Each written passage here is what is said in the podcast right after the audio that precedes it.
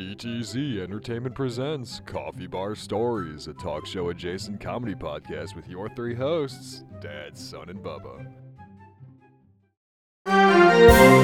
Live from the coffee bar, it's your DTZ News. Right, welcome back to the DTZ News. Uh, this is Son, and uh, today is the day we announce the uh, contest. Uh, we want you to submit your funniest pot stories, whether that be your first time or maybe something else. Uh, we want you to send us your funniest pot story, and the winner will win a Amazon gift card. Uh, you can submit your funniest pot stories to us either by our email, you can send them to us on Facebook, or you can go to the website and submit them where we have our skit submissions. And also, we want to encourage you to hurry because the contest will only run through 420. That's April 20th, and there is no pun. We're serious because we want you to have fun on that day. We don't want you to have to overwork trying to submit your pot story. We want you to be able to smoke your pot. Though uh, I will add an addendum that uh, submissions end at midnight on 420. So that way, if you greened out a little and forgot to submit it, you still have till midnight of 420 to submit your story. After that, we will announce the winner on May 1st. But first episode of May. Yes, the first- May well, 1st. yes. I'm not sure if that episode falls on the first. We'll give you a heads up on the exact episode date when it'll be announced because it may be a, a few days into May. You never know with us. Yeah. But that is a definite. And we still are want you to submit skits to just, you know, that we can Yes, do. and absolutely. We would love to somebody to send us a skit to do and record it and send it put it out there for y'all and see what you think. So with that, DTZ news, we'll move on to our next segment.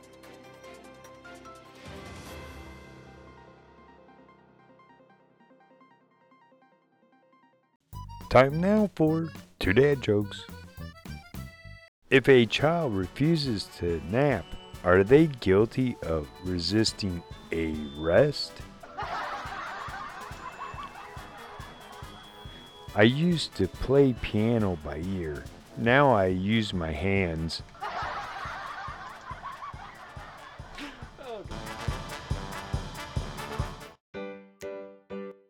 Do you need to get away? Or do you have a dream to travel abroad? Are your finances just not doing it for you? Well, then get ready to get away with the BTA.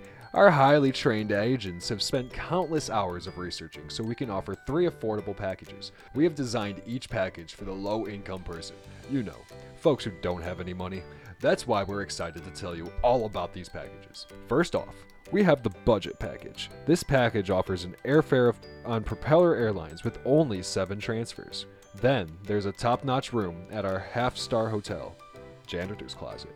We also provide a pamphlet of attractions that have free admission.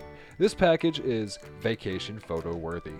Now, if that package is still a little pricey for you, we have the premium budget package. With this one, it is scaled back a bit from the budget one. The accommodations are at the Broke as a Joke Motel, another janitor's closet that you will have to share with the cleaning cart. As well, you'll have a few less attractions to choose from. And yes, the flight has doubled the transfers, but it's still the same trusted airline. Okay, now if that package is still just outside of your price range, we still have a third one. We call it the Executive Premium Budget. This is a rock bottom price. With this package, the transportation is broken into three parts. You'll first head to Mexico, where our affiliate in Tijuana at the bus station will get you on a 13 hour bus ride to Belize. Then, from there, you board a boat that a loosely affiliated ranger has arranged for you. Once you've docked, you'll have to hitchhike the few hundred miles to a small, quaint, poverty stricken town, where you'll stay in an old army tent behind the town's only tavern. And as far as attractions, I mean, they got locals. So now remember, if you have very little money to damn near not having anything at all, Budget Travel Agency, the BTA, has the travel location package for you. Call or visit our website at dtzentertainment.com.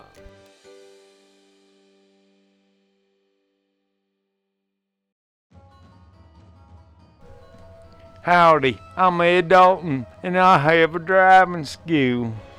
I've been done teaching folks to drive for 40 years. Here at Ed Dalton's driving school, ye be learned the rule that you's on the road then you're taken out to put your hands on driving. I'll taking you through the basics of right turn, left turn, U turn, and the all important way to park without looking like a douchebag. As an added bonus, you'd receive a good old lesson in the proper hand signals for all the dumbass drivers you will incur on the roads. So when you're ready to learn to drive, come on in. I'm Ed Dalton. I have a driving school. Ed Dalton's driving school is holding of Sloan Court.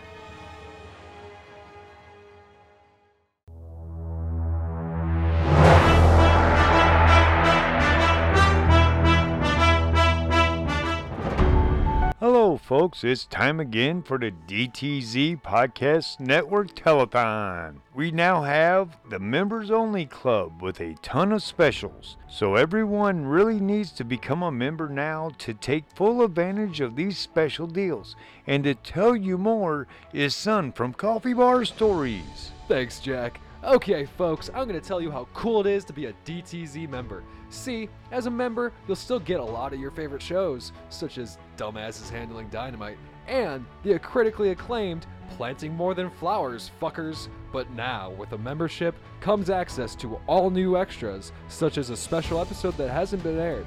Plus, you'll get awesome shows only for members, such as Holy shit, that guy's a loser, and ah shit, I think that bitch gave me something. It doesn't stop there. You'll also get the number one top rated show. What the fuck are you looking at? So join now and be a member of the greatest network in the world. Thank you, son. Wow, that is an outstanding deal. Hurry and start enjoying these great membership perks today. Also, as an added bonus, let the operator know you want the gold status. You won't be disappointed. DTZ Podcast Network Membership Club is trademarked by Sloan Court.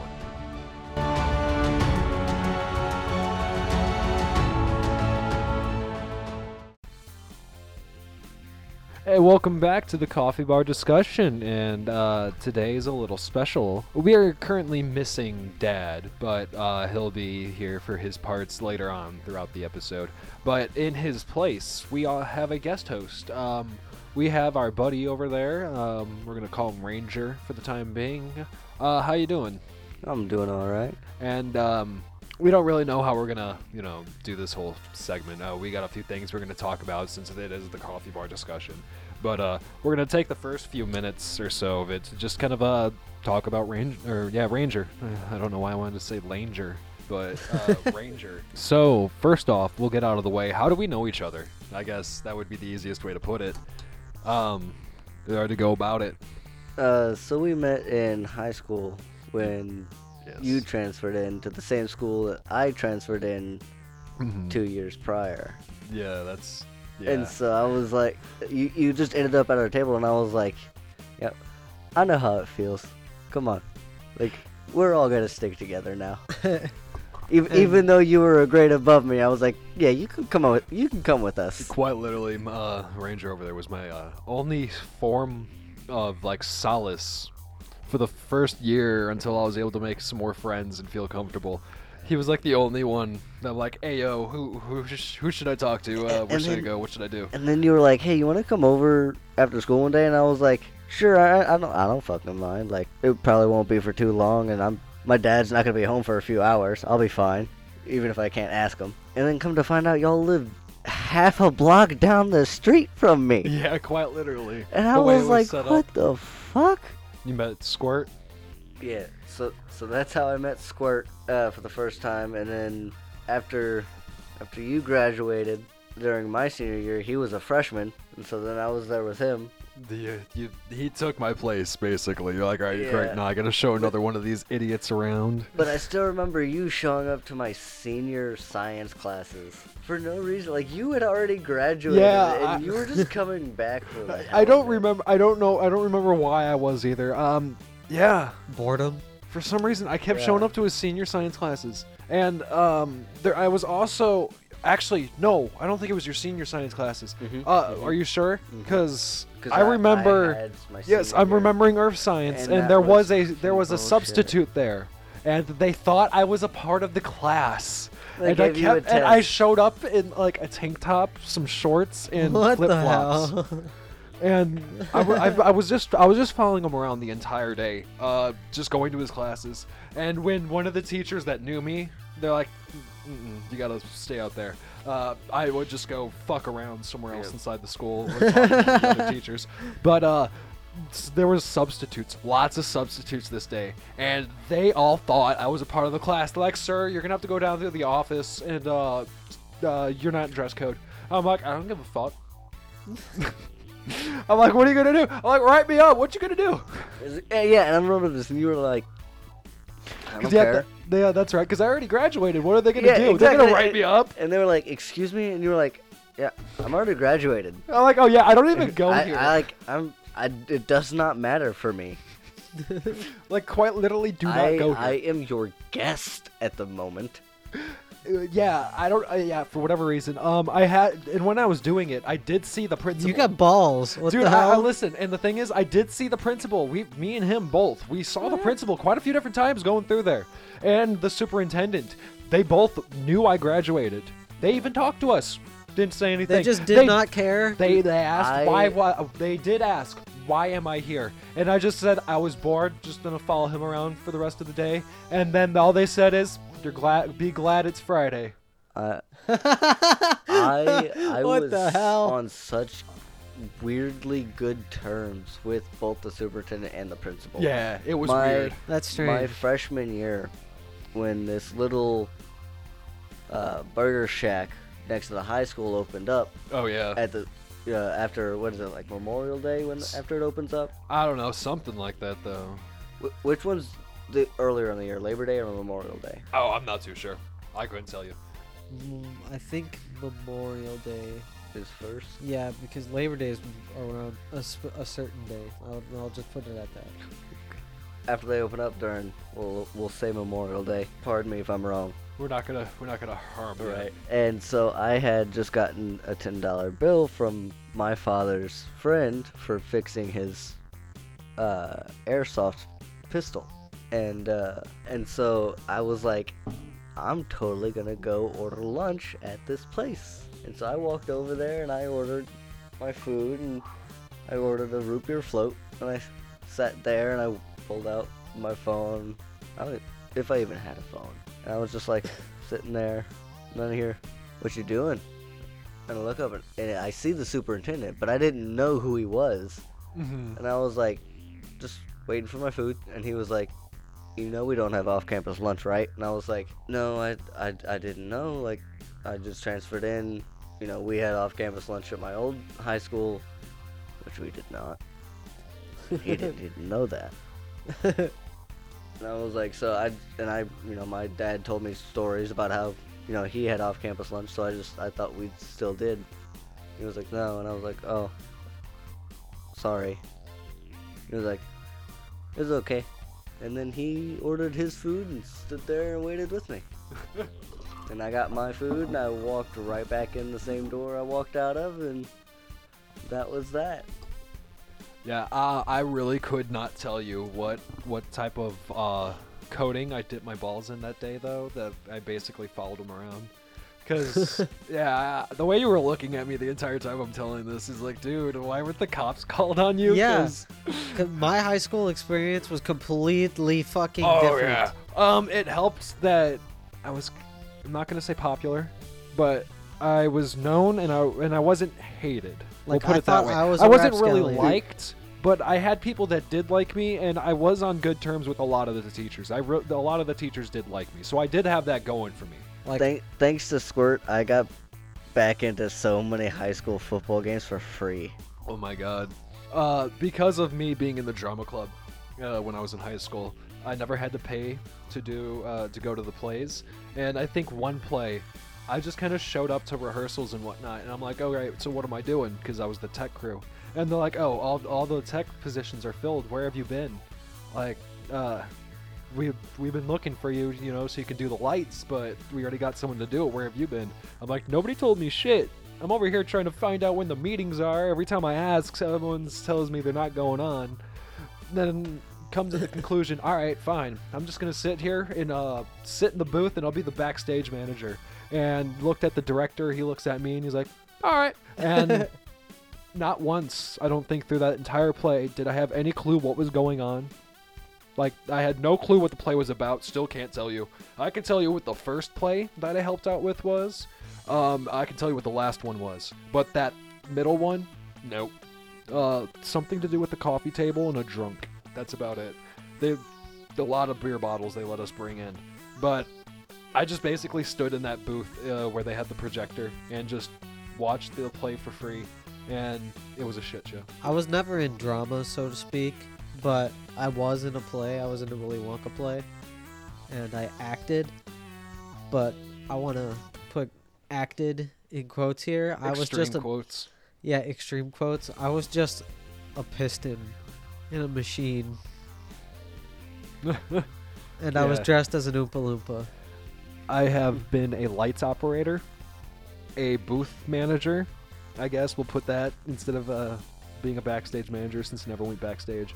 And then there, the last play I did, I was the backstage manager. And if you've ever tried to get a bunch of high schoolers to follow set rules that you were given to, and you're one of the well, okay, in my case, I wasn't the smallest, but you're not really the most authoritative person there.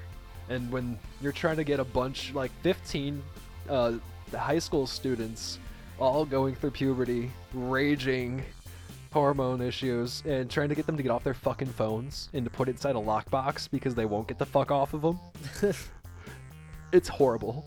That's funny. I don't. I've gotten cussed out so many times. I almost got punched.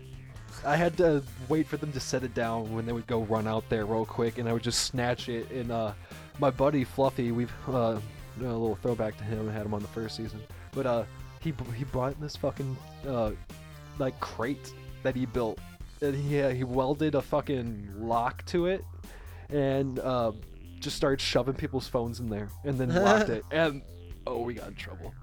we got some big trouble. We basically stole 15 people's phones, is what they were trying to claim. Uh, somebody claimed we broke that's their fucked. screen, uh, a whole bunch of bullshit.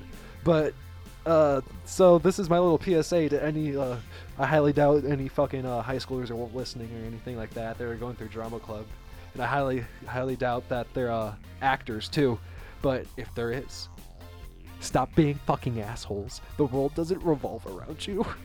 It's just a high school play, man. Play by the rules and just get it done. Those tech guys, they're they they Yeah. have ho- horrible lives, bro. They call it hell. They call it Tech Week, Hell Week for a reason. That's my tirade over. All right, so I had a little question I wanted to throw in, mix things up. Oh, totally. Um, Let's. Uh, we can do a whole uh, randomized thing for this. So What you want? I have been watching s- some sports as of late. Yeah. I guess the old man in me is coming out to play, but uh, I've been watching UFC. the fighting. The yeah, the fighting. The MMA. Yeah. Yeah, and it's wild. These guys tear each other the hell up. Oh yeah. Way better than that uh, theatrical wrestling. I mean, yeah, I like it more than WWE because this is real. It's Yeah. raw, and if you don't you don't like seeing blood, you're not gonna like this because these guys like rip each other apart. The weirdest thing about watching UFC for me is the fact that the fucking punches they throw visually look so weak, Oh yeah, but will fuck a person up. Oh It's yeah, it's wild. it's it's, uh, it's weird. I've I've I haven't really seen many. Uh, you've uh, Bubba, you've shared a few of them with me. Um, and, Yeah. Or shown me ones, and maybe you've sent me a few. But uh, no, it's it's. I couldn't. I, I'll look at them and go, nope, nope.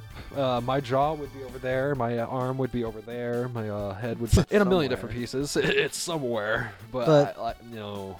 but I- yeah, that also brings me to ask the question: Did uh, either of you play any sports when you were younger? I've played a few. Uh, growing up, I played baseball for a few years, and then in middle school, I did wrestling, after Big that, sweaty ball touching wrestling. Ew. The leotards, the I I was in sixth grade. I was 55 pounds. Ooh. That's when I started wrestling, and because of my weight, I was the only one of three people in my weight class. So no matter what tournament I went to, I always placed second or third. so either way, you won. so either way, I moved forward and up, and I went all the way to state in these tournaments just because there were only three of us. No matter what happened, all That's three of us were moving forward. Wow. What about you, son? Uh, so I, when I was in elementary school, this is the one and only time I've ever played sports. Was I played basketball, and if y'all want to picture a young little son at the age of like nine or ten, because he's 25 now, he's not gonna be that cute ever again. okay, let's be honest. Uh, 10 year old son was a train wreck. It's like he got hit by a bus. He was ugly as hell. But yeah, um, I was like maybe 60 pounds soaking wet. Uh, you, can you collaborate with that? I've always been Yeah. twigs, basically. Yeah, you've been a goddamn twig your entire life, Um, and you look way better now than you did back then. You were like, I, I mean, you were like Gollum. yeah, I- same, same here. I mean, I But- was 116 in Yeah. freshman year, and by the time I graduated, I was 120 fucking one. I know. I came into. Uh, uh, I'll address that later. But um, so basically, yeah, we have ten-year-old son, uh, like sixty pounds soaking wet, emaciated-looking motherfucker. And this is not because I was neglected. This was because I don't know how to control uh, my uh, eating habits. Of yeah, I have a horrible, uh, horrible eating disorder. But that's besides the point. Um, so I'm only like four foot two, if that. Uh, probably could be classified legally as a midget, but you don't do that to children, not just yet. You give them a chance. but I decided I wanted to play basketball for whatever reason, and so I sign up.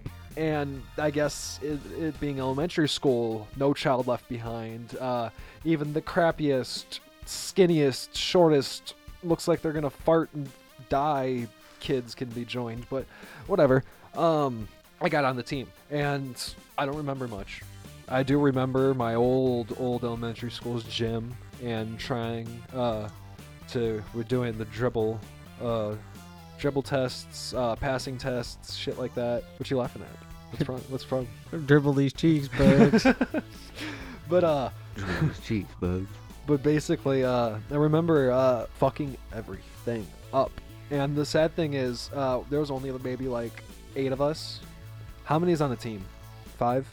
I don't remember. I, I've never played basketball. Oh my god! All right, uh, um, I need to Google this because I really did, need to know not- because not me.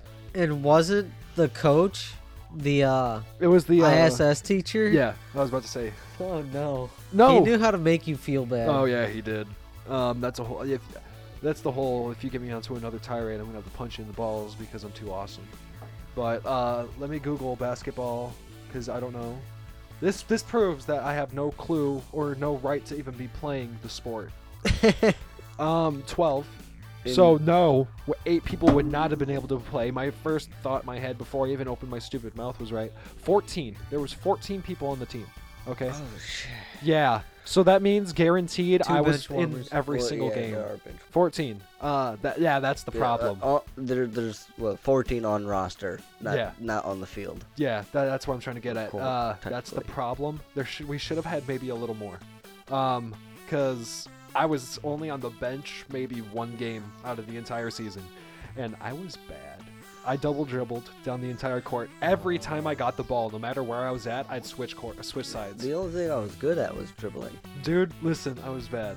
I, I, I just had really good hand-eye coordination at a young age. Picture me, uh, picture like the uh, From, from baseball, I think. Now picture uh, Gollum's son on the court, all right, at the home home side basket. Uh, he gets past the ball. Now every time he gets past the ball, he goes over. So this time, yes, he's on the home side. He gets the thing, goes over to the visitor side. Um, even if he's at the visitor side, he's going back to home every time. Just keeps going back and forth. He thought, okay, so when you get the ball, you go to the other side and you try to score in that basket. No, that's not how that works. Also, don't run with the ball.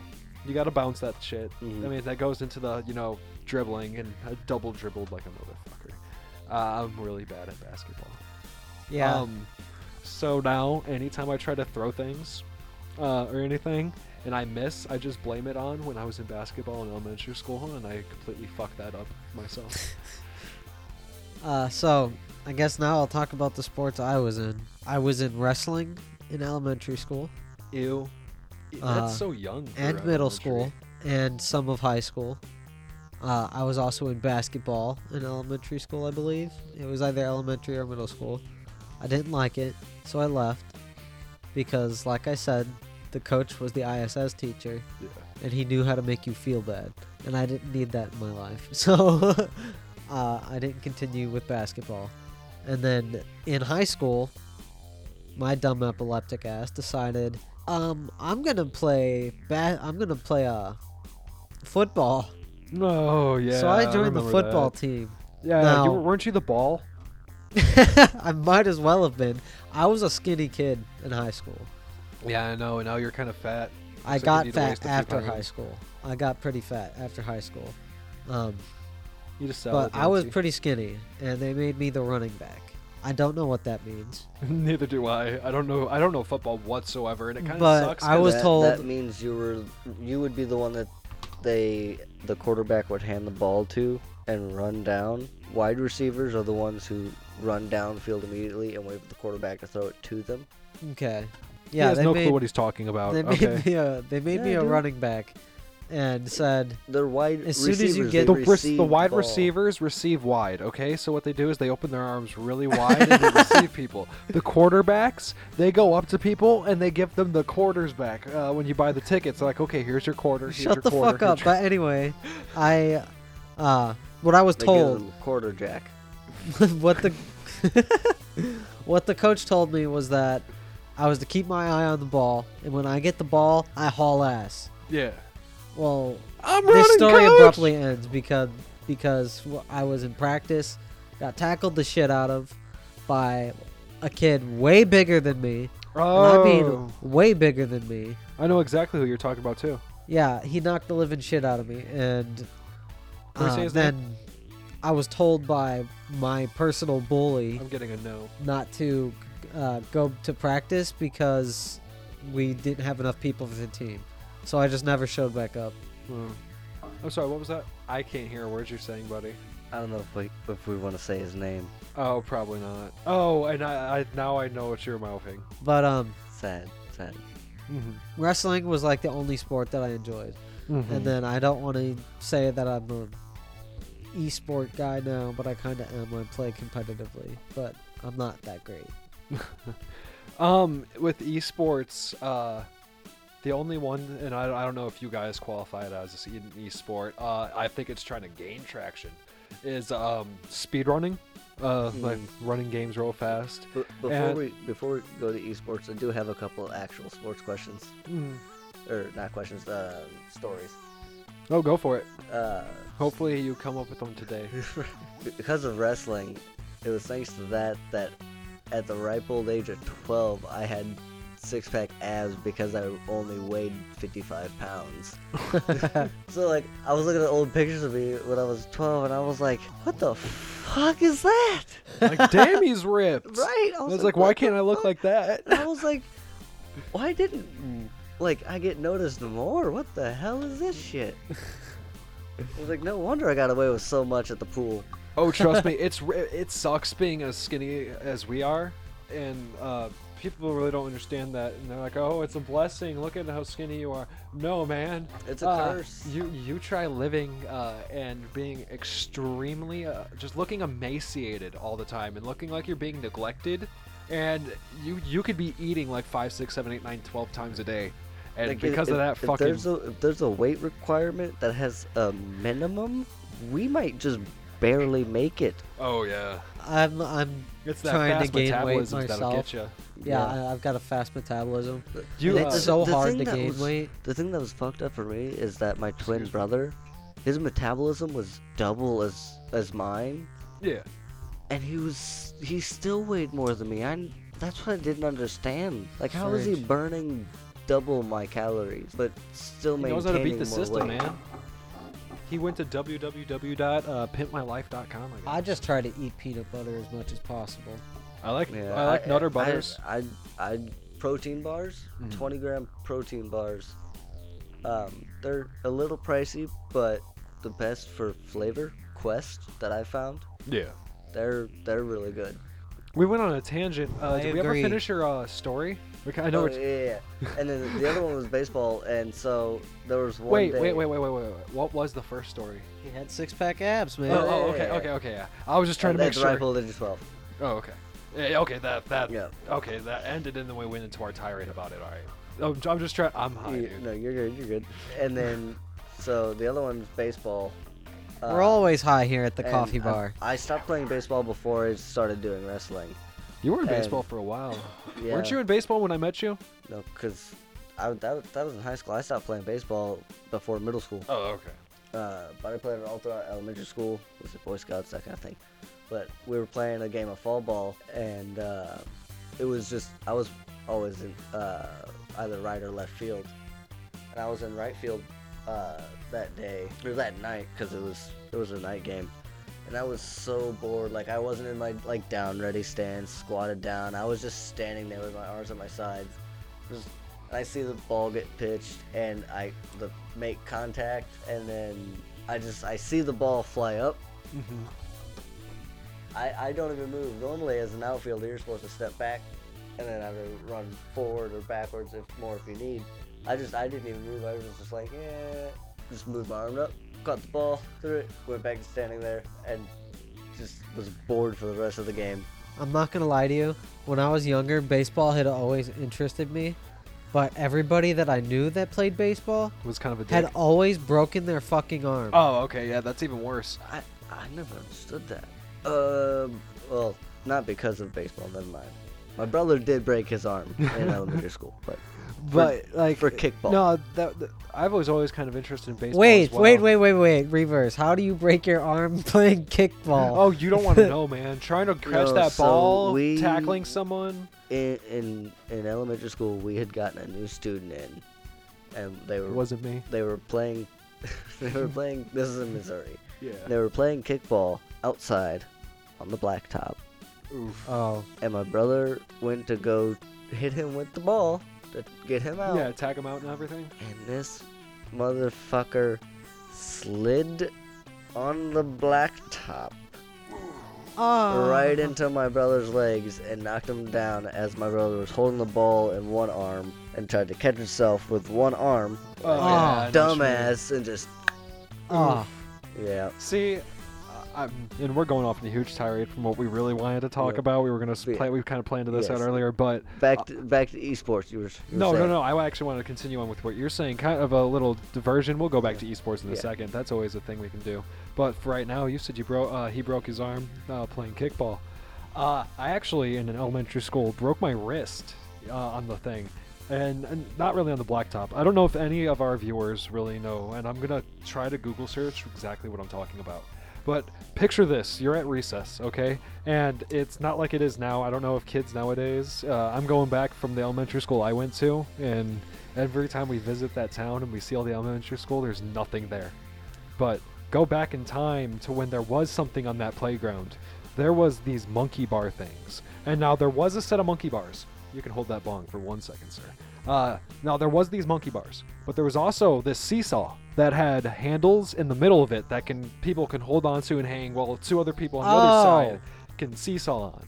Now, nobody was playing with it one day, and I was just kind of grabbing onto the middle two ho- uh, loops and swinging back and forth, jumping on it, and then dropping. And doing that for a good long while. And I guess something or someone distracted me as I was doing it. And when I went to go and uh, swing back, I guess my hands let go. And as I was falling, for whatever reason, my arm shoots directly behind my back. And I land, I don't know if it was like the small of my back or whatnot, but I land on like this hard ass rubber pellet and just snap my wrist straight in half. And then here's the kicker. Damn. Here's the kicker of that day. Not only did I break my wrist, about five, not even five, like two minutes before, not even a minute, not no, it had to have been like a minute before. My uh, my buddy's current, like my buddy's current girlfriend, she broke her arm playing tag with somebody else, literally like a minute before I broke my wrist. Like fell, tripped, fell, and just shattered the shit out of her arm. All I remember is sitting in the nurse's office, bawling my eyes out because I broke my wrist, crying, and then she's sitting next to me, not crying at all, just being like, just kind of in shock, like my arm's really broken. And I'm over here like, no, it's broken. I know it's broken. I'm in so much fucking pain right now. I can't take this. Just crying. And the nurse is like, why are you being such a pussy? Look at her. She's not crying. Like, bitch, she doesn't even know if it's broken or not. She's in shock. I know it is. Help me. It was, yeah. But now to move it back onto like esports and shit. Um, speedrunning. And I, I should, since our demographic uh, on this podcast, it fluctuates a lot. Um, um, now I don't know if the viewers know that they don't have our analytics. I do though, and it, it does. It and, and that's not a bad thing. It uh, it we get a lot of different types of people who like to listen to it. A lot of different age groups, and some people may know what speedrunning is and what an esport is, and some people may not. And esports, to clarify that, is electronic sports. So it's it's video game sports. So now, yeah, like nowadays, uh, people are competitively playing Call of Duty, uh, League of Legends, uh, Warframe. I don't think Warframe's No, one of not them. Warframe. Uh, certain certain multiplayer games can be competitively played and uh, now considered sports. And there's this niche, uh, there's this niche group of uh, video gamers who uh, have developed, or not really developed, but they've been they, they play video games and their goal to play them is to play them really fast. And so they'll take a. I'm gonna take a game that a lot of people should know, so a brand name.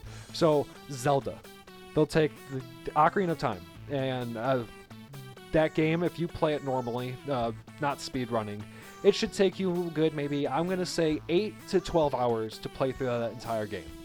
Now a speedrunner is going to, if they want to do it 100%, they get everything in the game, and when they beat the game, look at their save file, it says 100. They can do it in about four hours.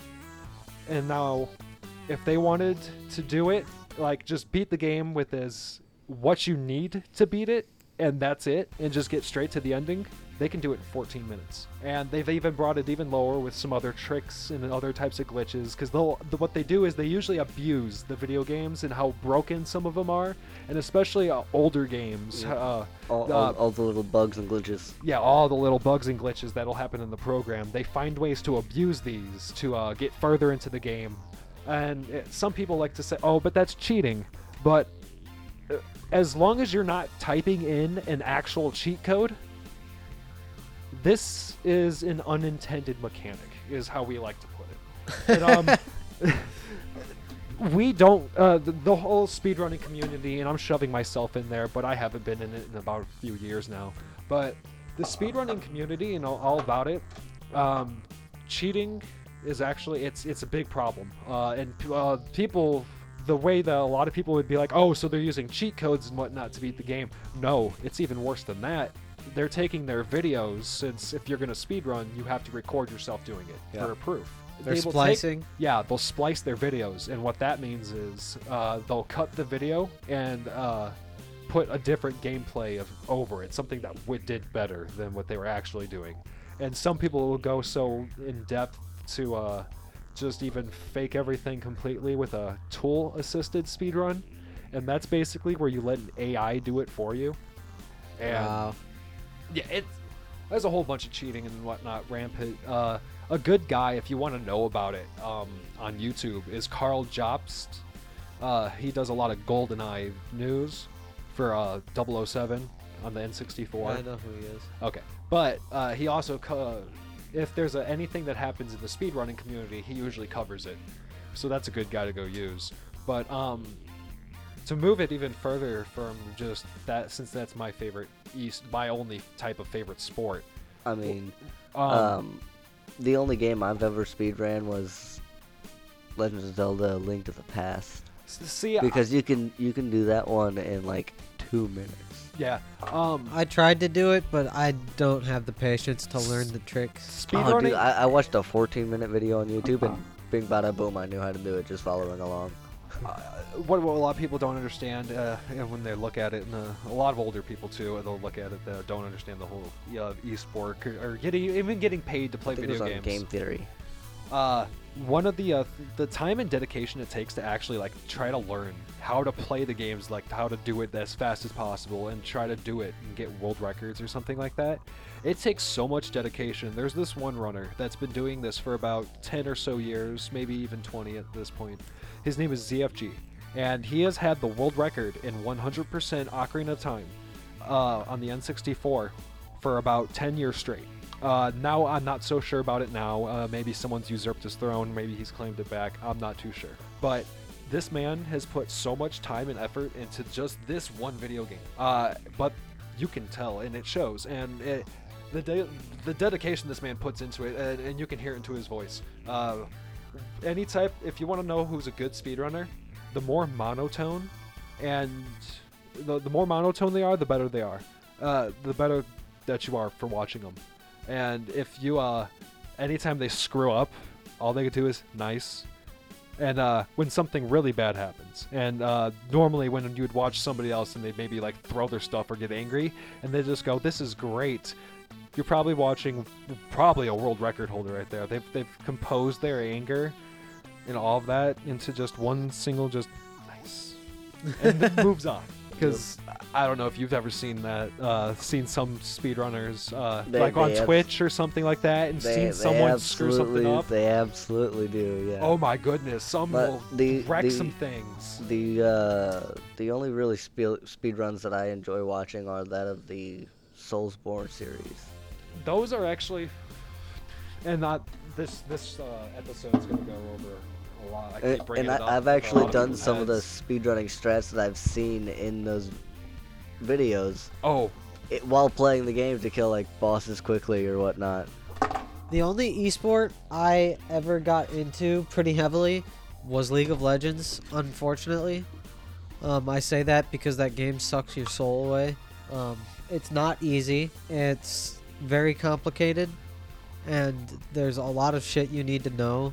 It's not user friendly. Like, Mhm. you can you want to play that game for fun, but you can't yeah. because everybody's trying. And I made it to gold, and that alone took me like five, six years of learning how to play the game correctly. Because I always fi- figure, oh, I play the game, I play whatever way I want, I can play whatever character I want, but that's not the way the game works. Yeah.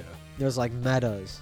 There's certain characters that are strong during certain seasons. It's it, it got crazy. So I stopped playing.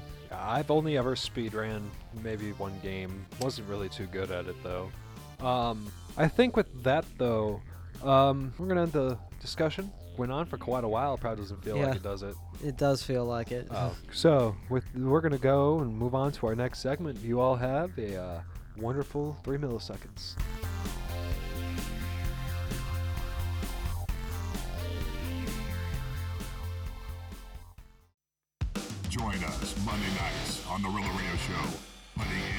Music in the listener's ears with DJ CO1 and DJ Craig Allen. It's where the hits just keep coming.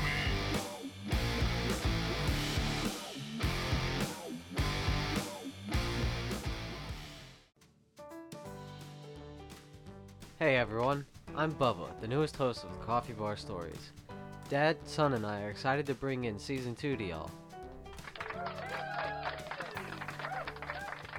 Expect some new stories, guests, and several other new goodies for everyone. So keep your eyes out for Coffee Bar Stories season 2 coming this November. Coffee Bar Stories is a DTZ entertainment presentation. And now for some Dad's Life Advice. Beggars can't be choosers, except they still try. If you can't be kind, at least be vague, always keeping yourself safe from trouble that way. Now, was that a good idea? During an argument at Burger King, a Florida man threw a cheeseburger at his girlfriend with such force that when the sandwich struck the back of her head, the woman fell over a curb onto the ground. Police charged. According to the criminal complaint, James Hunt, 41, and his girlfriend and cohort argued Saturday afternoon about the victim not eating her food at a local Burger King in the Tampa area. The dispute turned violent, cops say, when the 53 year old woman began to leave the restaurant. That's when Hunt allegedly threw a cheeseburger at the victim, striking her in the back of the head. The action caused the victim to fall over a curb onto the ground. The victim's chin and lip hit the pavement, resulting in a abrasion and a cut. Upon arrival at the Burger King, cops observed blood on the victim's shirt and shorts and cheese on her shirt and in her hair. A Burger King worker told cops that before Hunt walked away from the restaurant, he struck the victim in the head while she was on the ground. While Hunt reportedly admitted to the throwing the burger at the victim, he denied striking her while she was down. He also told police that he did not think the cheeseburger strike caused her to slip on the curb and fall onto the ground. Charged with a felony domestic battery, Hunt is being held in the county jail on $1,500 bond. Now, do you think that was a good idea?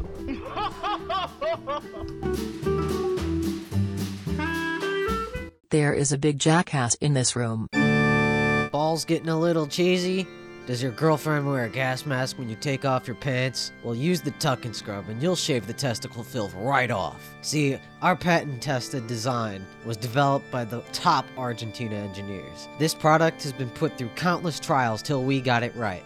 Sure, there were many testicular casualties, but you're gonna break a few eggs to make the perfect omelet. But look at what we got now the greatest ball scrubber. Also includes the deodorizer.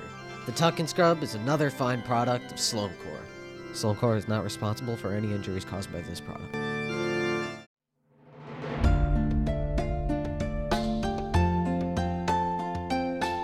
Welcome back to the Scamics. Okay, folks, hopefully we find out if Bob Scamic gets naked and covered in shit or what. Now on with the show. Hey Bob, it sure is a nice day. In fact, it's so nice I had stopped on the way in and bought some pastries from the fancy bakery shop. Go on, help yourself. bud. Oh boy. Peter, them pastries smell and look great. I'm kind of hungry. Thanks, man. Also, get some coffee. It's fresh. It'll go good with the pastries. Then meet me on the showroom floor. Oh, I guess you're ready to settle the bet then. Well, Bob, before we do that, I want you to take a real good look at this showroom and out there at the lot. Then tell me what do you see? All right, Peter, I'll tell you what I see. Oh, an empty lot and showroom like I told you. My guy Humphrey came through. You know, sell the cars, so. Stop. Look at the empty car trailer. We have no cars to sell now for a week, a whole week. Plus, all our salesmen will have to be out for another week, and that's with no pay. They're going to be pissed off. This is real bad for business. Having no cars at all, people go somewhere else to buy. Are you trying to get out of your bet? What the fuck? Are you not getting this? No cars, no business, and where the hell is that fucking Humphrey at? This is a fucking disaster. Well, Peter, can we just call Sally Johnson to see if she can find a full car trailer or two, new cars here in a day or so? Sally's good, but we're in need of cars right now, today. Wait, Humphrey's calling. Give me one sec. Hello? Yeah, hey, we need you to get down here to the car lot, man, like, right now. No, no, right now, there's a situation. Okay, hurry. Alright, Peter, he's on his way. He better be. We're some real shit here. This fucker needs to get here in a hurry. Fuck, Peter, keep your pants on. Give him a few minutes to get here, man. It's alright. Ah, this is bad. Real bad. Damn it, Bob. Well, folks, now this is getting interesting. So be sure to tune in next time to see if Bob and Peter Scamick can keep their car lot open.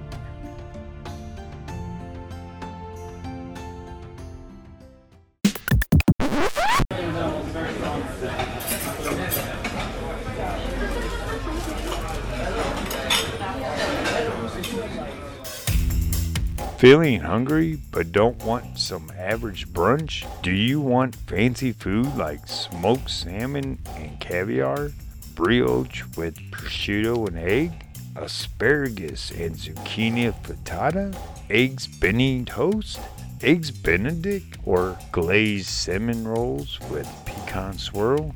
Well, no brunch is complete without a world class mimosa. Alright then, that's what makes us here at Horny Jack's the best brunch in town. Horny Jack's Strip Club has been put number one in the tri state area. Plus, we have the hottest servers anywhere. So hurry in for the best brunch and strippers. Our brunch has been chosen number one for three years in a row from Food Magazine and Hottest Asses by Penthouse Magazine four years a row. Please don't keep the ladies waiting. We've been STD free since 93. Hurry in today. Happy Jack Strip Club is located across from Hillside Mall and next to Skimmick Motors.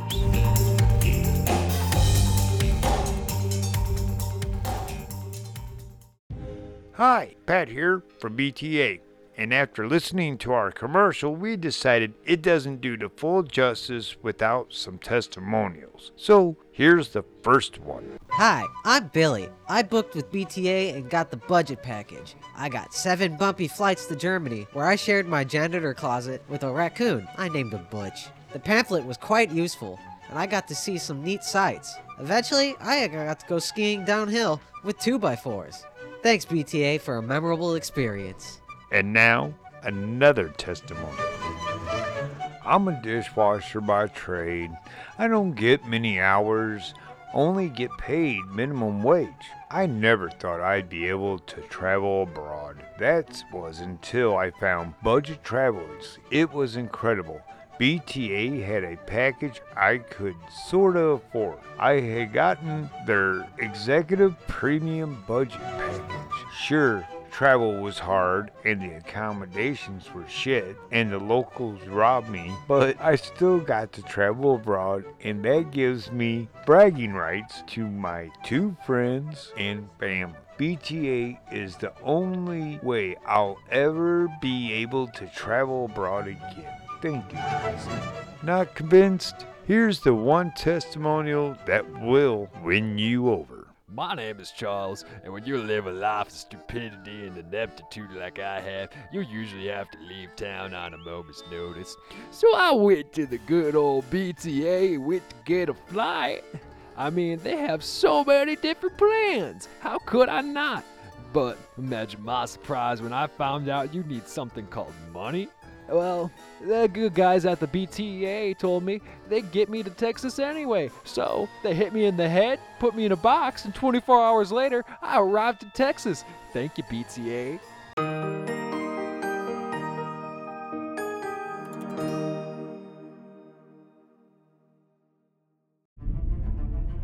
Put your hands together for Bubba's Corner. And here's your host. Hey guys, Bubba here. Today, I decided to choose a long one. We went and decided Lord of the Rings The Fellowship of the Ring, which is a movie based off of a book written by J.R. Tolkien. And unless you've been living under a rock since before 2001, Lord of the Rings is a fantasy movie with wizards, elves, orcs, and hobbits. The movie begins with a, a pretty long intro explaining the rings three to the elves, seven to the dwarves, and nine to mankind. However, Deep in the fires of Mount Doom, Sauron crafted another, one ring to rule them all. A war ensues, and Sauron loses the ring to Isildur during a fierce battle. Isildur takes the ring, and it corrupts him. After two and a half thousand years, Gollum finds it. The ring ends up twisting his mind, and lets him live for an additional 500 years. After a certain amount of time, the ring abandons Gollum, Oh, poor and Bilbo Baggins finds it. Many, many years later, the ring would awaken. Gandalf the Grey, a wizard, was visiting the Shire for uh, Bilbo's birthday. He meets up with Frodo, Bilbo's nephew, and then to visit his old friend Bilbo. When Gandalf finds Bilbo, he informs him that he is planning on leaving the Shire. He needs to find a place to clear his head so that way he can finish his book. Later that day, a huge party is thrown for Bilbo. Gandalf has bought a bunch of magical fireworks, and two specific hobbits, Merry and Pippin, steal some of the fireworks. And there's a giant spectacle and fireworks going off and exploding, but they end up setting off one that takes the form of a dragon, Oof, and it wrong. flies over the Shire, almost burns down everything. Oh God! Yeah. Don't trust them with your catering. A little bit more time passes by, and Merry and Pippin are now working uh, dish duty, and Bilbo prepares to make, make a speech. He stands up on a log and says, I regret to announce this is the end. I'm going now. I bid you all a very fa- fond farewell. He looks at Frodo and mutters goodbye. And then suddenly he vanishes. It shows in the movie throughout that scene that Bilbo is hiding the, the ring behind his back Mm-hmm. and when he puts it on, he becomes invisible. So he takes this opportunity to rush to his house while everybody's all like, "Oh my God, where did he go?" Back at his house, um, he's looking through all his things, and Gandalf shows up. Gandalf was aware of the ring and demands that Bilbo Bilbo hand it over, but after an argument, Bilbo gives it to him, and then he leaves the Shire. Um, Gandalf leaves the Shire. no, Bilbo leaves the Shire. so Gandalf stays in the Shire. Probably to clean up. I don't know. Um, during this scene, Gandalf picks up the ring and senses great evil from in it, and he starts to like freak out a little bit. And later on, uh, Frodo shows up, um, and he's like, "Oh no, Bilbo left." And Gandalf's like, "Yeah." He's gone to the elves, and then Gandalf gives Bilbo the ring. Hey, wait, Gandalf gives Frodo the ring. Why does Gandalf want Frodo to have the ring? Um, because Bilbo wanted him to have it.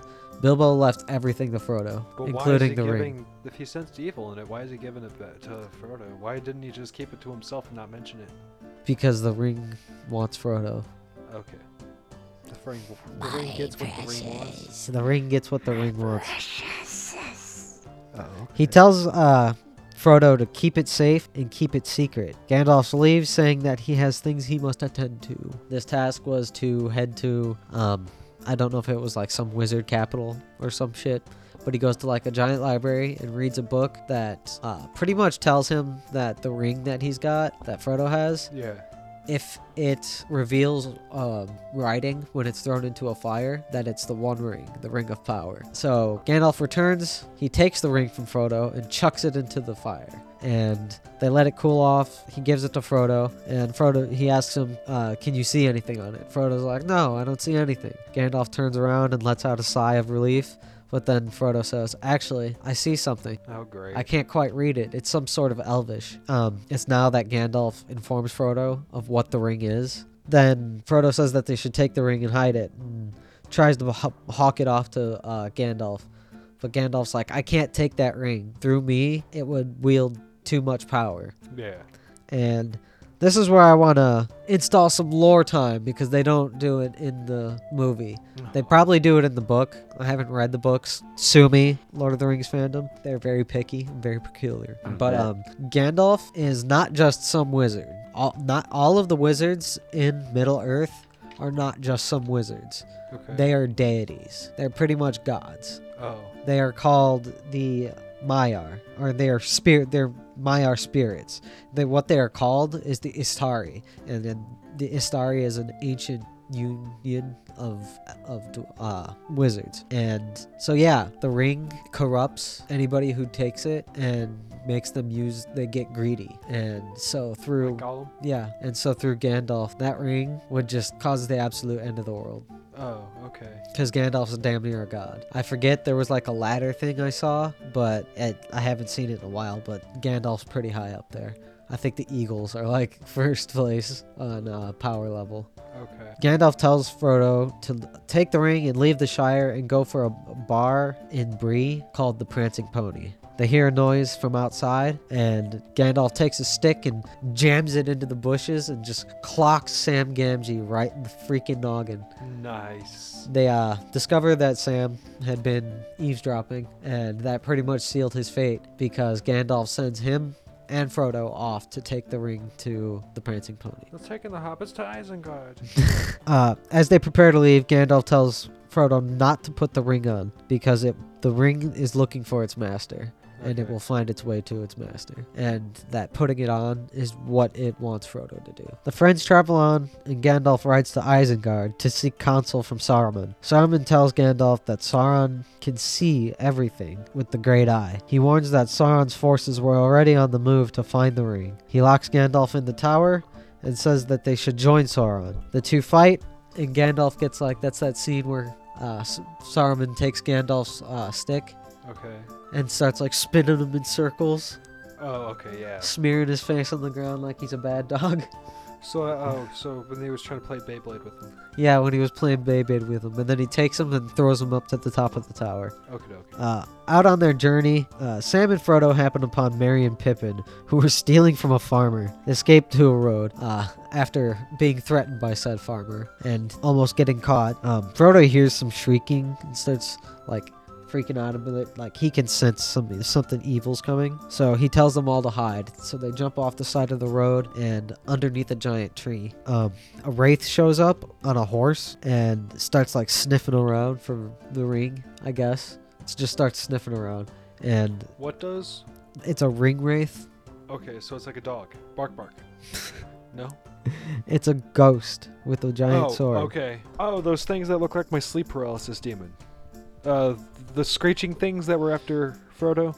Yeah, they Okay. they Frodo starts to run and he trips and falls and he ends up uh almost putting the ring on, but the uh Wraith runs off and just fucks off because it didn't find anything. They run through the night. Bad at his job. Yeah, they uh run off through the night trying to escape and avoiding the wraith at all cost. But um the wraith ends up catching them and they flee to a ferry on the on the on a river. Merry and Pippin are like, "Oh, we can use this ferry." So they jump onto it. Frodo almost doesn't make it, but ends up making a big old jump that I find very unreal for his size. Mm-hmm. Hobbits are small, and he made quite quite the leap. and he gets onto the ferry, and again the wraith fucks off. It's much later into the night now, and they arrive at the uh, prancing pony, and it's here that they meet another important character. And for this moment, I'll just call him what they call him, Strider. Actually, kind of important. Oh, But uh, yeah, as they're there, while they're there, uh, the ring starts to call to Frodo, does and it call him on like a cell it starts phone? to, it's literally starts to like whisper his name oh. and he was like he was like looking at it and shit and then all of a sudden you hear a frodo Baggins, baggins i know a baggins frodo baggins he's over there and he blew their cover because Pippin did? yeah Of course. it was fucking pippin It sounds like a Pippin thing to do. yeah pippin blew their cover and um uh, frodo starts running because he didn't want his cover blown Yeah. and while he's running he trips over some feet because he's small people are big Mm-hmm. and he lands on his back and reaches out for the ring and the ring lands right on his finger and he disappears. And while he's in there he's like looking around seeing all the how everything's shadowy and shady Mm-hmm. and then he sees the eye of sauron.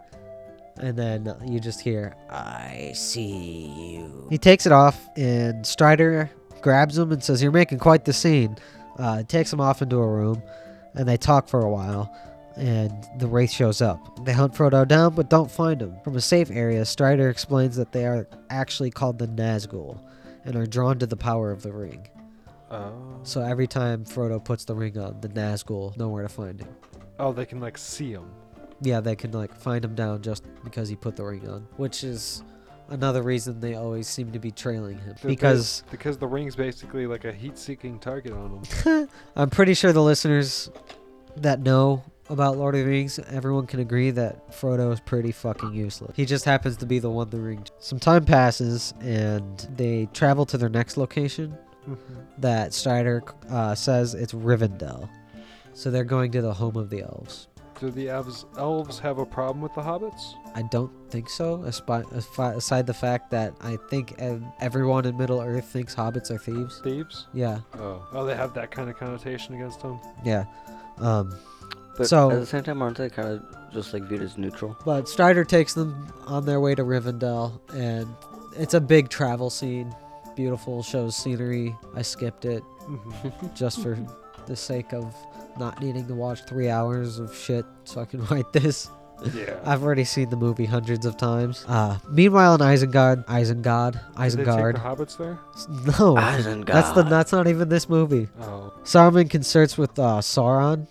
Sauron instructs him to build an army worthy of Mordor. So that's exactly what he does. Um, he starts sending goblins and orcs and shit to start destroying all the trees around Okay. and making a huge army. Uh, from Of atop the tower, Gandalf sees all of this and unfortunately just has to sit there and watch for a while. Sauron does? No, Gandalf. Oh, Gandalf. Yeah, he's on top of the tower. Oh, He's he's, stuck kinda- up there because of the gray guy or white guy, right? Yeah, because of Saruman. That's what I meant. Yeah.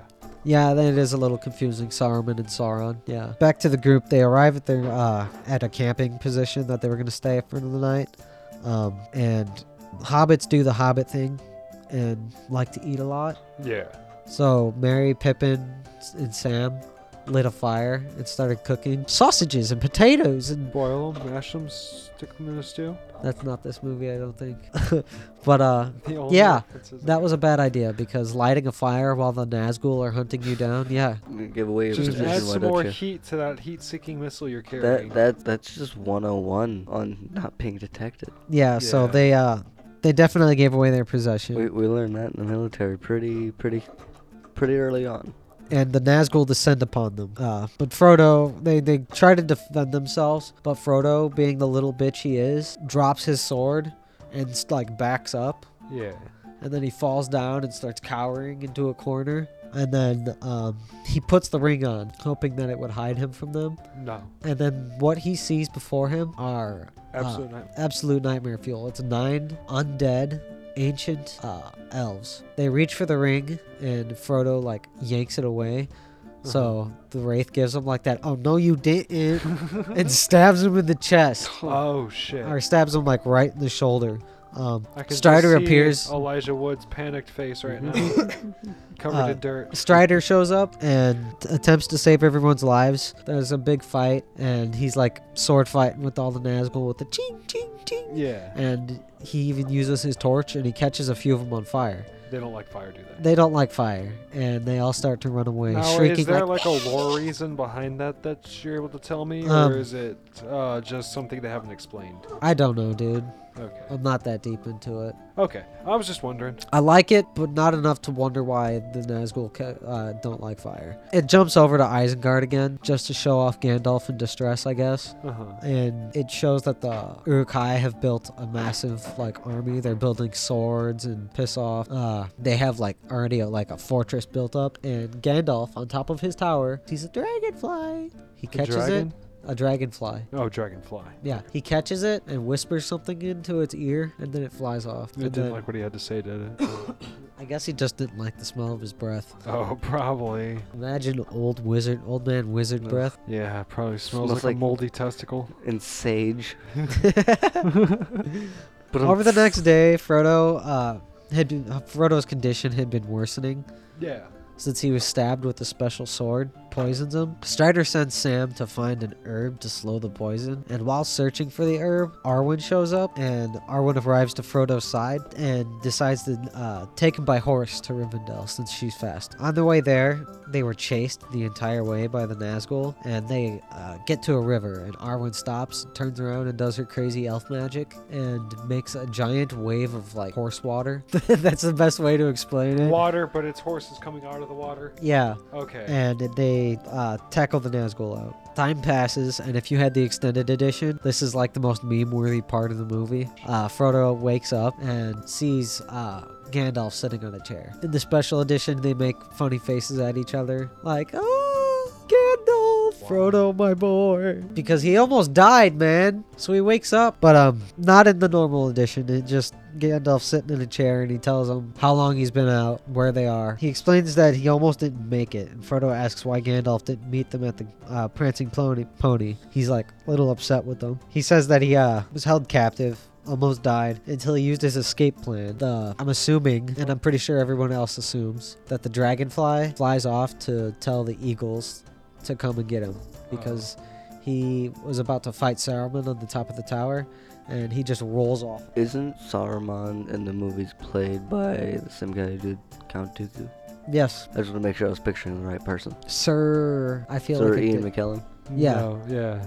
exactly. As the day goes on, Sam and Frodo start to explore Rivendell and just seeing all the sights to see of elven kind and whatnot. And they find Bilbo. Bilbo shows Frodo his book called There and Back Again, A Hobbit's Tale. It's the one thing he had been working on pretty much his entire life. And how old do hobbits live till? I can't tell you off the top of my head. That's something you'd have to look up. I don't like homework, but okay. Um, they reminisce a, a little bit, and I just decided to not write down more for that scene. Okay. Later on, Elrond and El- Elrond and Gandalf converse a bit about the ring. Elrond doesn't want it there. Says that the elves would not be able to hold off an army of orcs, let alone the armies of Mordor. And uh, Elrond decides the ring can't stay in Rivendell. He says that he was there the day that Isildur found the ring, and that he threw it away, threw away the chance to destroy the ring. Gandalf says that mankind can be better than being weak, and says that there is uh, one more that can make it right. And then it, the scene swaps to Strider. This is when we learn that he's Isildur's heir, and we also learn that his real name is Aragorn, son of Arathorn. Aragorn. Aragon? Aragorn. Oh. Uh, that movie was such a flop. Could have been so much better. Aragorn, son of Arathorn. Um, he talks to Arwen a little bit here, and we learn that they're a little bit of a piece. They're an item. Put it on that receipt. The next day, Elrond summons a council. This, they decided who would deal with the ring, and Frodo volunteers, seeing how he needs to be uh, protected. More people volunteer, and the Fellowship is formed. Frodo, Sam, Gandalf, Aragorn, Gimli, Legolas, Merry, and Pippin. And Boromir. I put Frodo. Brogo fast. Frodo goes to see Bilbo one more time, and Bilbo gives him his old sword, uh, Sting, the one that he used against Smaug. Sting, the blue sword that lights up when there's ogres nearby? Yeah, Okay. exactly. You gotta right, you hit the hammer, uh, hammer on the head. That was what I wrote One- on there too. The one random thing I know about it. He also gives him uh, a uh, mithril chainmail. Mithril can't be pierced. That's nice. It's overpowered. Yeah. they just straight up gave Frodo his plot armor. In- They yeah, gave uh, invincible Frodo armor. his endgame weapons and armor. Uh, the next morning, the Fellowship travels out to go destroy the ring. They stop for breakfast, and Boromir uh, starts to train the hobbits so they can be ready for a fight. So we can And take him to Isengard. He's sitting there and he's like ting ting tinging with Merry and Pippin. And they end up like tackling him and shit. He thinks they're cute like kids, I guess. It's a little weird. Gimli complains that they were taking the long way and suggests that they cut through the mines of Moria. Gandalf says no, and that he would only take that that path as his last option. Moira? Moria, Moria? Moria, What's up with the mines of Moria? the mines of Moria. The mines of Moria is dangerous, Oh. pretty dangerous. You'll see. Uh, suddenly, there a black cloud of flying creatures called the I can't remember, dude. It was a really weird word. It's hard hard to pronounce. They were pretty much bats. They were like scouting bats. They appear and start to like fly over them, and everybody runs and takes cover. That cuts off the one their one route.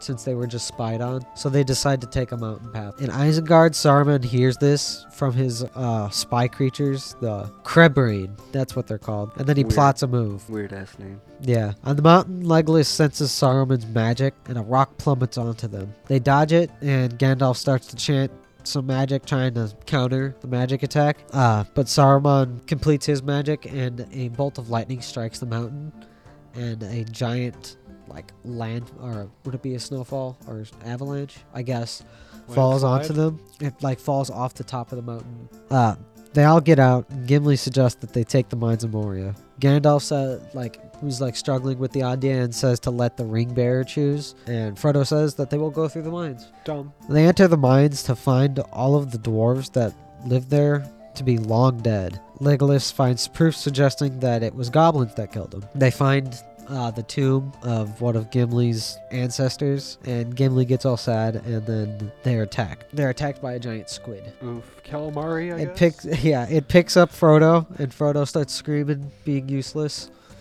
Uh, Boromir saves him, and then they run into the mines themselves, and then they're trapped, and the only way they can go is forward. They come up to some like random like three-way passage, and Gandalf stops, and he's just standing there looking at him, and then he goes, "I have no memory of being here." So he just kind of sits there and ponders for a moment. Um, that's And while all- they're doing this, all the other guys think that he's going insane. Um, but Frodo sees Gollum and then tells Gandalf, and Gandalf is like, "Yes, that's Gollum. He's been following us for three days." And he didn't. And he didn't have the foresight to tell anybody else. No, I guess not. That's kind of rude. If you know somebody's following your group, at least let somebody know. Right? Yeah. So uh, after that, they find the way to go, and they travel into an old dwarf city, and it's there that they find Gimli's cousin's tomb. They find a book that explains exactly what had happened Mm-hmm.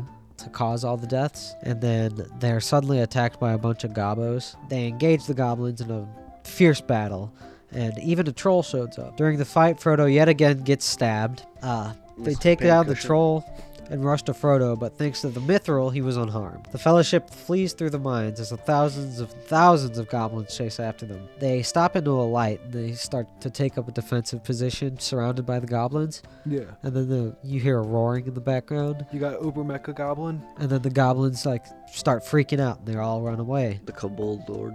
Gimli thinks that they're just fearsome, but Gandalf uh, knows what's coming, and he senses a foe, uh, a foe, and says that it's a Belrog. They start to run and jump across some broken stairs, Mm-hmm. and the entire time they're being chased by the Belrog, Okay. and rocks are falling and crushing these stairs even more and more, and. The only two people left were, I think, Aragorn and Frodo. Yeah. And Frodo was too fucking scared to jump. And then a rock falls behind them and makes the path unstable.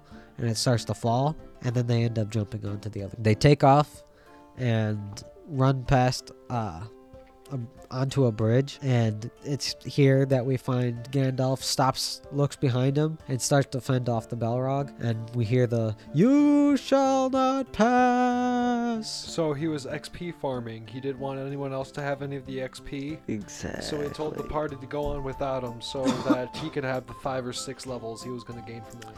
Essentially, Ju- because just to evolve his class. Essentially, because he uses elemental hazards to collapse the bridge and sends the Belrog to hell. Um, Okay. But before he escapes, the Belrog trips Gandalf, and Gandalf is hanging off the edge of the bridge, uh, Mm, That's not about to go fall to his death. They go to try to save him, but they don't. And before he falls, he says, "Fly, you fools!" Fly, you fools!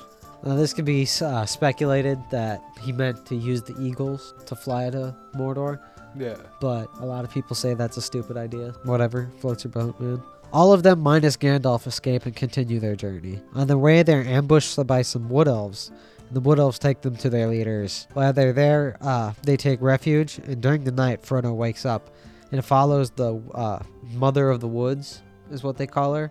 Her name's Galadriel, and follows them to like a well, I guess. Maybe it's a spring. What did it look like? There was a bowl, and then there was a waterfall with some water. No, was it Yeah, a it's hard to- Was it smaller or a big area? They called it the mirror.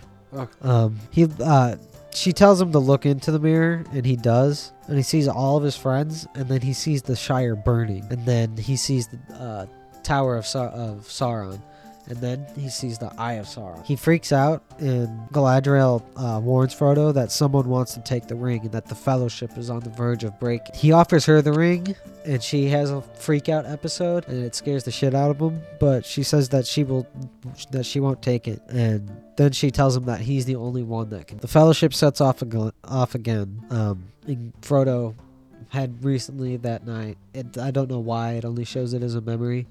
But Galadriel had given Frodo the light of Eärendil, uh, which is like a bottle. Okay. It's like a bottle of light. They travel by water closer to Mordor, uh, and it goes on another scene of beautiful sights. Awesome. How many times does it do it throughout mu- the movie? movie. It does that. Just beautiful sights. A lot. Just constantly, all the time. Why do you think the movie's almost three hours long? They go for The, padding the, books, runtime. the books apparently have a lot of traveling going on. Yeah, that's it's a lot of traveling. Okay. Because journey that matters, not the destination, my friend. They arrive at a shore and discuss which way they're gonna go, and they're talking about which way to go. And Gimli says to go this way, and everybody's like, "No, we're going this way." Um, but Legolas uh, starts talking to Aragorn and says that he felt the shadow of a threat. Frodo starts to take a walk and just happens upon Boromir, who I guess was collecting firewood because he's just got a bunch of sticks in his hands. And they get into an argument about the ring. Boromir actually attacks Frodo uh, to get the ring, and Frodo puts it on and vanishes, hiding from Boromir. Uh, Boromir just starts like sitting there and rocking back and forth, going, "S- "Frodo, Frodo, my friend, I'm sorry." Poor guy. While he's got the ring on, he sees the eye again. Mm-hmm. I don't know why he hasn't learned his lesson. He takes it off and freaks out, and uh, he stumbles upon Aragorn now. Frodo, uh, like starts like backing away from him. You can't have the ring, and Boromir's like, I don't want it. And then Frodo's just like, Would you destroy it? Would you destroy the ring? And Boromir reaches for the ring and then closes Frodo's hand around it and says, I would. I'm with you the entire way, or something like that. Okay. Suddenly, a bunch of orcs appear, and a battle ensues. The battle takes on into the woods, and they fight, uh, taking down orc after orc. Uh, Boromir causes a distraction by blowing the horn of Gondor, and this scene is very memeable. And if you've seen Ted Laird of Two Rings on Yes. YouTube, this is the perfect moment where Boromir just goes do do do do We need do. to find a. Uh, we need to find that. Put that in the description for people. Yeah, it's funny. While he's out there, Boromir starts fighting, and he gets shot with an arrow. Really strong orc shoots him with an arrow, but he still continues to fight, and then he's shot with another arrow. But he He starts continue fighting. to He keeps trying to fight, and then he's turned into a pincushion. Oh man. Uh, everyone else appears and starts killing off all the orcs, and finally does. They finally finish the fight and discover that Merry and Pippin were definitely taken by Oh, the no. orcs, as a few of them escape. And upset, Frodo says that he will take the ring alone. So he gets in a boat by himself, starts getting out onto the water, but Sam chases him. Of course he does. Um, Sam didn't know how to swim because the moment he gets in the water, he sinks to the bottom like a rock oh no. and Frodo pulls him out, and they have a romantic journey. They have a romantic talk. Are they an item? They might as well fucking be. I don't know if you've seen the movie, but Frodo and Sam are always complimenting each other, like "You are great, Sam," or "I'm always here for you, Mister Frodo." um, back on the shore, Legolas is like, "Come on, don't we have to go after him?" And Aragorn's like, "No, he's gonna do what he wants now. Besides, we should go find his friends." Legolas agrees, and Frodo and Sam finally make it to the border of Mordor. And exactly what I was talking about before, Frodo and Sam are sitting there talking, and Frodo's saying like, "I'm glad you came with me, Sam." And then So they keep dick riding each other. yeah, and then the movie ends with them going down a mountain. No, I thought you were gonna say going down on each other. Hey, whoa. I was like, damn, okay, we called it. Closing thoughts. Um, 10 out of 10. I really like Lord of the Rings. The extended edition's much better, but that would have been like a four and a half hour movie, Yeah. and I wasn't about to do that. yeah. It's the main reason why I never watched Godfather. It's a great movie. It's beautiful, and it's very meme worthy. So, with that, that's all I have for you. Alrighty, that was Bubba's Corner. And now, introducing a promo for our DTZ late night. From Somewhereville, USA, it's DTZ Late Night. And here's your host, Dill James Doe. Hello, everyone, and welcome to the DTZ late night. I'm your host, Dill James Doe, and tonight is the first taping.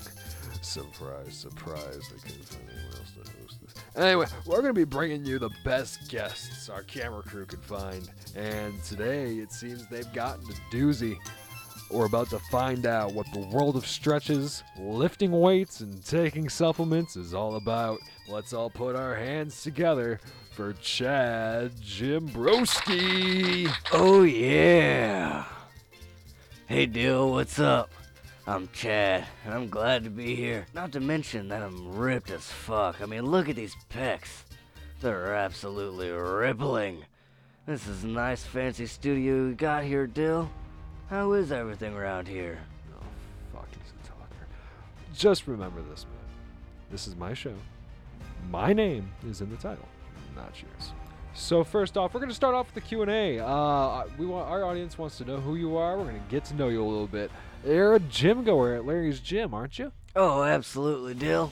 I've been going to Larry's gym for a few That is years now. phenomenal. Holy crap, such a beautiful story. I don't think I've ever cried so hard in my life. I even tooted a little. Um, uh, is it true that you use Sloan Corp's bodybuilder ball sack filler? The world wants to know. No, no, no. They need to I mean, that's a little personal, don't you think? No, not at all. But yeah, absolutely. I totally use bodybuilder ball sack filler. I mean, it's all fun and games to get to get a body to peak perfection. But if you're neglecting your marble holders, then what is the point? You can't say you're a bodybuilder if not every single part of you is absolutely toned and ripped. I guarantee you that I'm taking care of every single part of my body. he guarantees it, folks. You heard it here first. This guarantee, might I add, brought to you by the bodybuilder ball sack fillers parent company, Sloan Corp. Did you know they're the shadiest company ever to grace Somewhereville soil? um, since you do, uh, you know, use the bodybuilder ballsack filler, do you agree with the fact that they're putting quite literally pure LSD inside their creams, and they don't make note of that on the packaging? I haven't tripped so hard in my life, ever. Uh, man, I'm I'm actually not at liberty to say since I'll be mer- I mean fired if I say anything. I can tell you this though, Larry's gym will get you swole as fuck or your money back guaranteed. We take those weak little biceps and turn them into manly chunks of steel. Yeah, I betcha. It's about time to close out this episode of DTZ Late, Late Night with Dill James Doe. Have a good night, everyone, and remember, don't be a dipshit. DTZ Late Night is a DTZ Entertainment production. Remember, don't be a dipshit.